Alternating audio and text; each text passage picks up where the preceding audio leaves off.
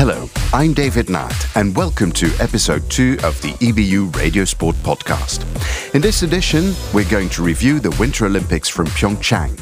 I will be joined by representatives from Czech Radio, NRK in Norway, Swedish Radio, ARD in Germany, and RTE in Ireland, and we'll discuss how successful the Games were for broadcasters across Europe.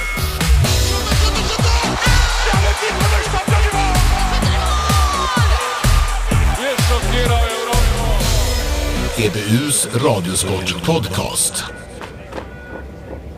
The Olympics are probably one of the most important sporting events in most public service broadcasters' calendars.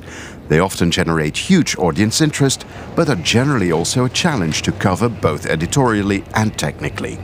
At VRT in Belgium, we covered the Winter Olympics with only two multimedia reporters on site. But for Czech Radio, these games represented one of their biggest sporting operations to date. Here's František Kuna.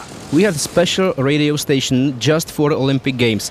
It was 24 uh, 7 broadcasting uh, live about 14 hours per day. It depends what's uh, happening at the Olympics.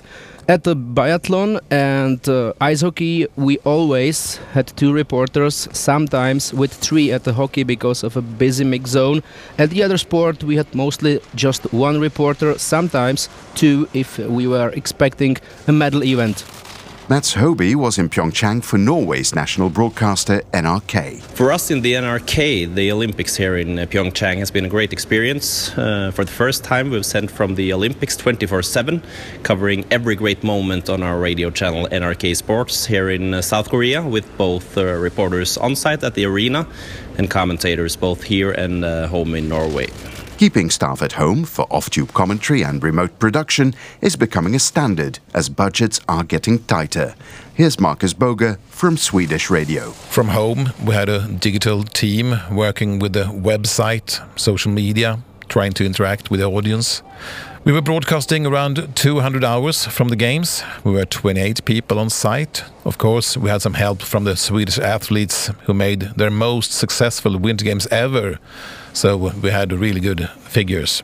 ARD Radio, we did cover the games as we usually do. As Marcus Stepper explains, Germany's ARD runs a sporting operation that is unique in that it acts like an agency producing content for regional radio stations that fall under the ARD umbrella. We have several pillars we are we are working on.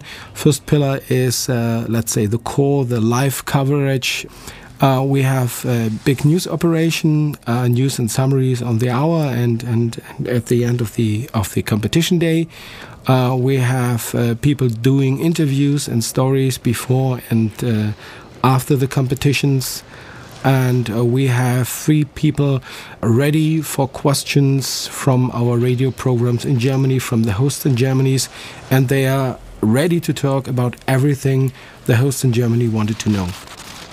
These past games were the first under a new Discovery Eurosport rights contract. For RTE in Ireland, sending journalists to a Winter Olympics was a first. Here's Gary Moran. Now, RTE had never before had boots on the ground at a Winter Olympics. And to tell the truth, the only reason that we did so this year was because we were obliged to have a daily Winter Olympics television programme as part of the rights deal for the Summer Olympics. The items for radio were either recorded and emailed back to RTE with any live inserts done using a mobile phone with bespoke apps for broadcasting, such as Tieline or LUCI Live. From a technical point of view, it went smoothly. Putting feet on the ground at any big sporting event will often lead to logistical or technical problems. Almost every broadcaster complained about transport issues and catering in Rio. I remember, for instance, having to eat my dinner while I was queuing to pay for it, as the processing at the cash register was rather slow, to put it mildly. But Marcus Boger from Swedish Radio says these games were very different. Compared to Rio, and according to my colleagues, compared with several other games, almost everything worked out really good. Transport was in time, the broadcaster center was functional, the Koreans were very helpful. Actually, the biggest problem was the weather. It was cold and windy. So unfortunately, we have to stop the training now. Several events was cancelled, and of course, sometimes at the prime time in the morning there wasn't that much live sport to cover, and uh, that was a challenge to produce high quality material. Here's Marcus Stepper from ARD. So the games have been very well organized by the South Koreans. Great facilities uh, for sports for the athletes as well as for the media. Uh, very professional operations uh, delivered by OBS. Uh, very big IBC and all those issues we had during the Rio Games, nothing to complain about. We had shuttle buses on time, we had electricity, we had circuits and ISDN lines working, uh, we had Wi Fi working. Okay, during a big event, especially up in the mountains under very, let's say, difficult weather conditions, you always have some dropouts, uh, buses stuck in the snow, or some lines aren't working. Sometimes uh, we all had uh, problems with the internet connection in a venue media center. Hotspot by mobile phone was a solution. František Kuna from Czech Radio. I visit, uh, I guess, more than half of the venues. There were no big problems. Difficulties for reporter work were in the ice hockey mix zone. Many players at one time, but that's the sport of ice hockey. The hardest part of any Olympics is just the sheer scale of the event. It's hard to explain to anybody who's never worked on an Olympics just what to expect. You have multiple sports happening at one time, you're often expected to be in more than one place at a time, and the hours are often extreme. Here's František again. We had uh, some time at the beginning of the Olympic Games during our free time to visit some other sport, and trust me, there was not so much strength to do it all the time during the Olympics. It is difficult to work all day, almost three weeks, but uh, for us is, I guess, still fun. Here's Mats from NRK with some advice for anyone covering their first Olympics. My advice would be to work as hard as you can, of course, and uh, try to find the good stories that your colleagues uh, may not think of. And the stories, uh, they definitely exist in the Olympics. And of course, sleep and eat when you have the possibility. It's a lot of work. Marcus from ARD says it's important to stay focused. Don't be stressed by the universe of impressions, the universe of competitions, the universe of daily events. Make sure that you get enough sleep. Make sure that you get enough to eat, enough to drink. You have long days and you have to be in the same shape at the start of the Olympics like at the end of the Olympics. So take care of yourself and of your of your job and your issues you're dealing with. Here's Marcus from Swedish Radio. If you're into sports, of course, this is one of the biggest moments you will have. And I'm sure it will be a moment of your life with a lot of experiences. But it could also be a little bit frustrating. You're away from home long time. You will live uh, with people you haven't chosen. The transports are maybe late. The food is maybe boring or expensive. I would say it's important to be prepared for that. Everything will not work perfect. Everyone doesn't behave perfect. You yourself, even if you will have a lot of fun, you probably will have a day or two when you're not on top. Try to find someone, a colleague or one in the lead team that you can talk to just to debrief. Also, try to at least get one day off. Try to explore the city you visit, get a break from the Olympic bubble. That's an advice from me. And Gary's advice is almost identical. Veteran Olympic reporters know all about the long hours, occasional transport difficulties, and so forth. There's not much you can do about that, but you can plan. You can go with the flow and keep a smile on your face, or at least keep a frown off it, and just occasionally get outside the Olympic bubble and at least get a small taste of the host city. When you look back years after, you want to know that you've done a good job, that you've serviced your viewers and listeners in a professional way, and that you have enjoyed the experience. That's a pretty good combination.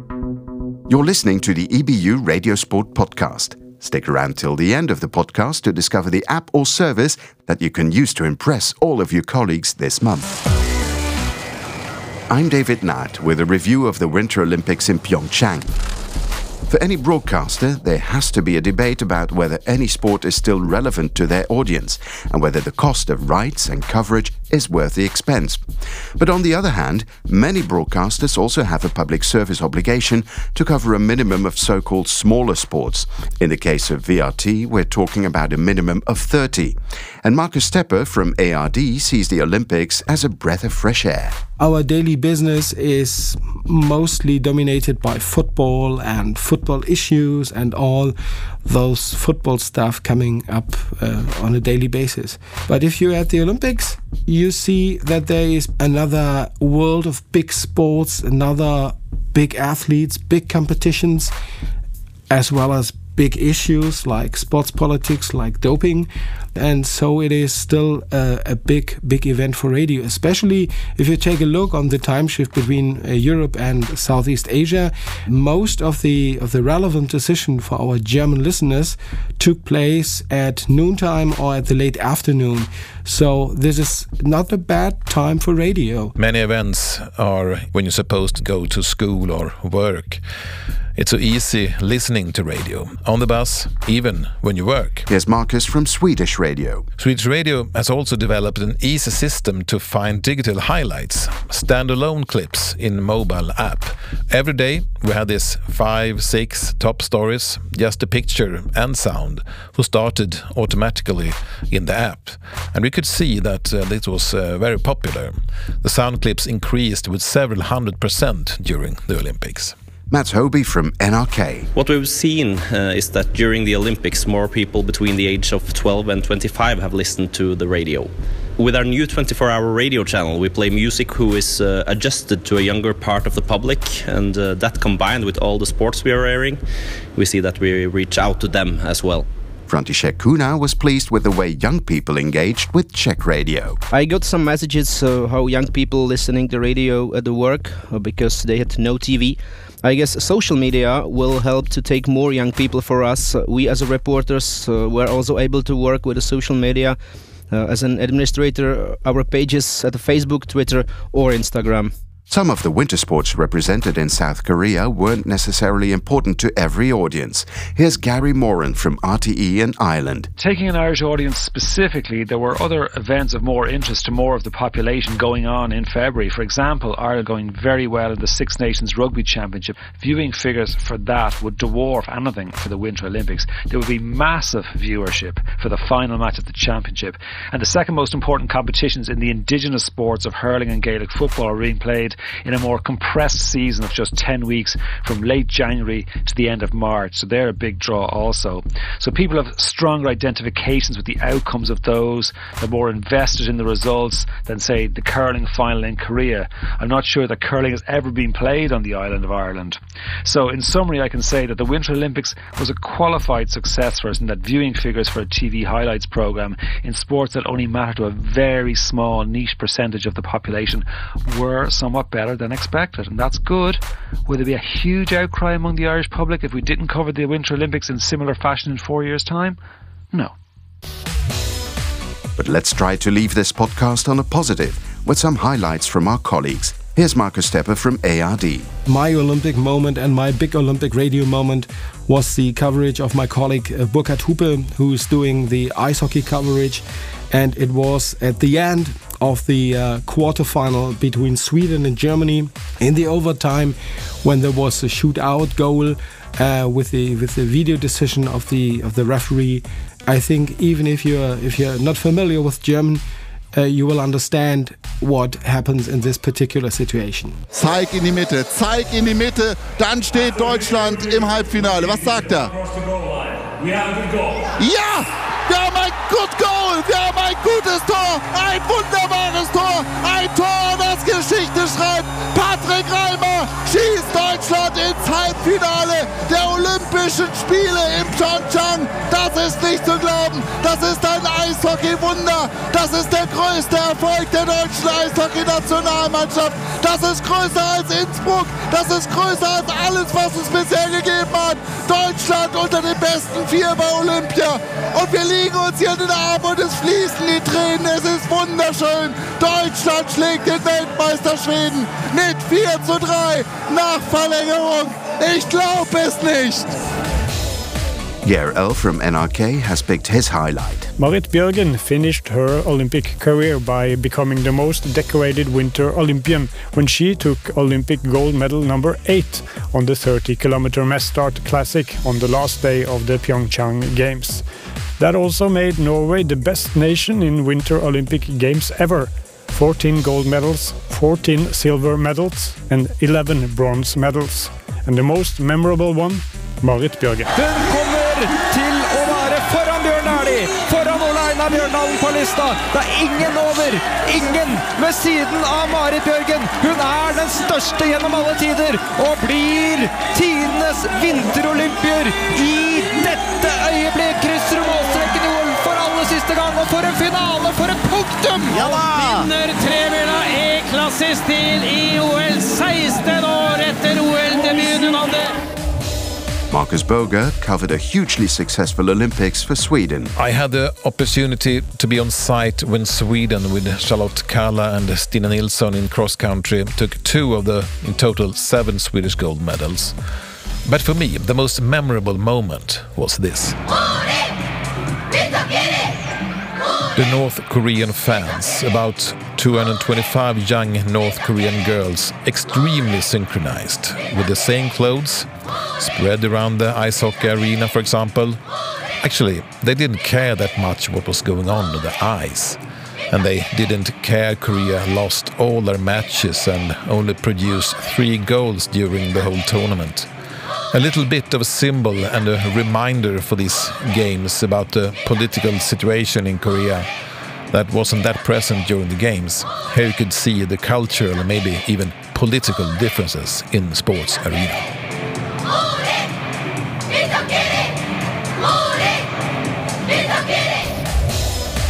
My thanks to Marcus Boger from Swedish Radio, Matt Hobie and Geir L from NRK, František Kuna from Czech Radio, Marcus Stepper from ARD, and Gary Moran from RTE.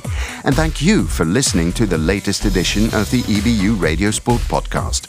But we can't let you go without a little present from us here at EBU.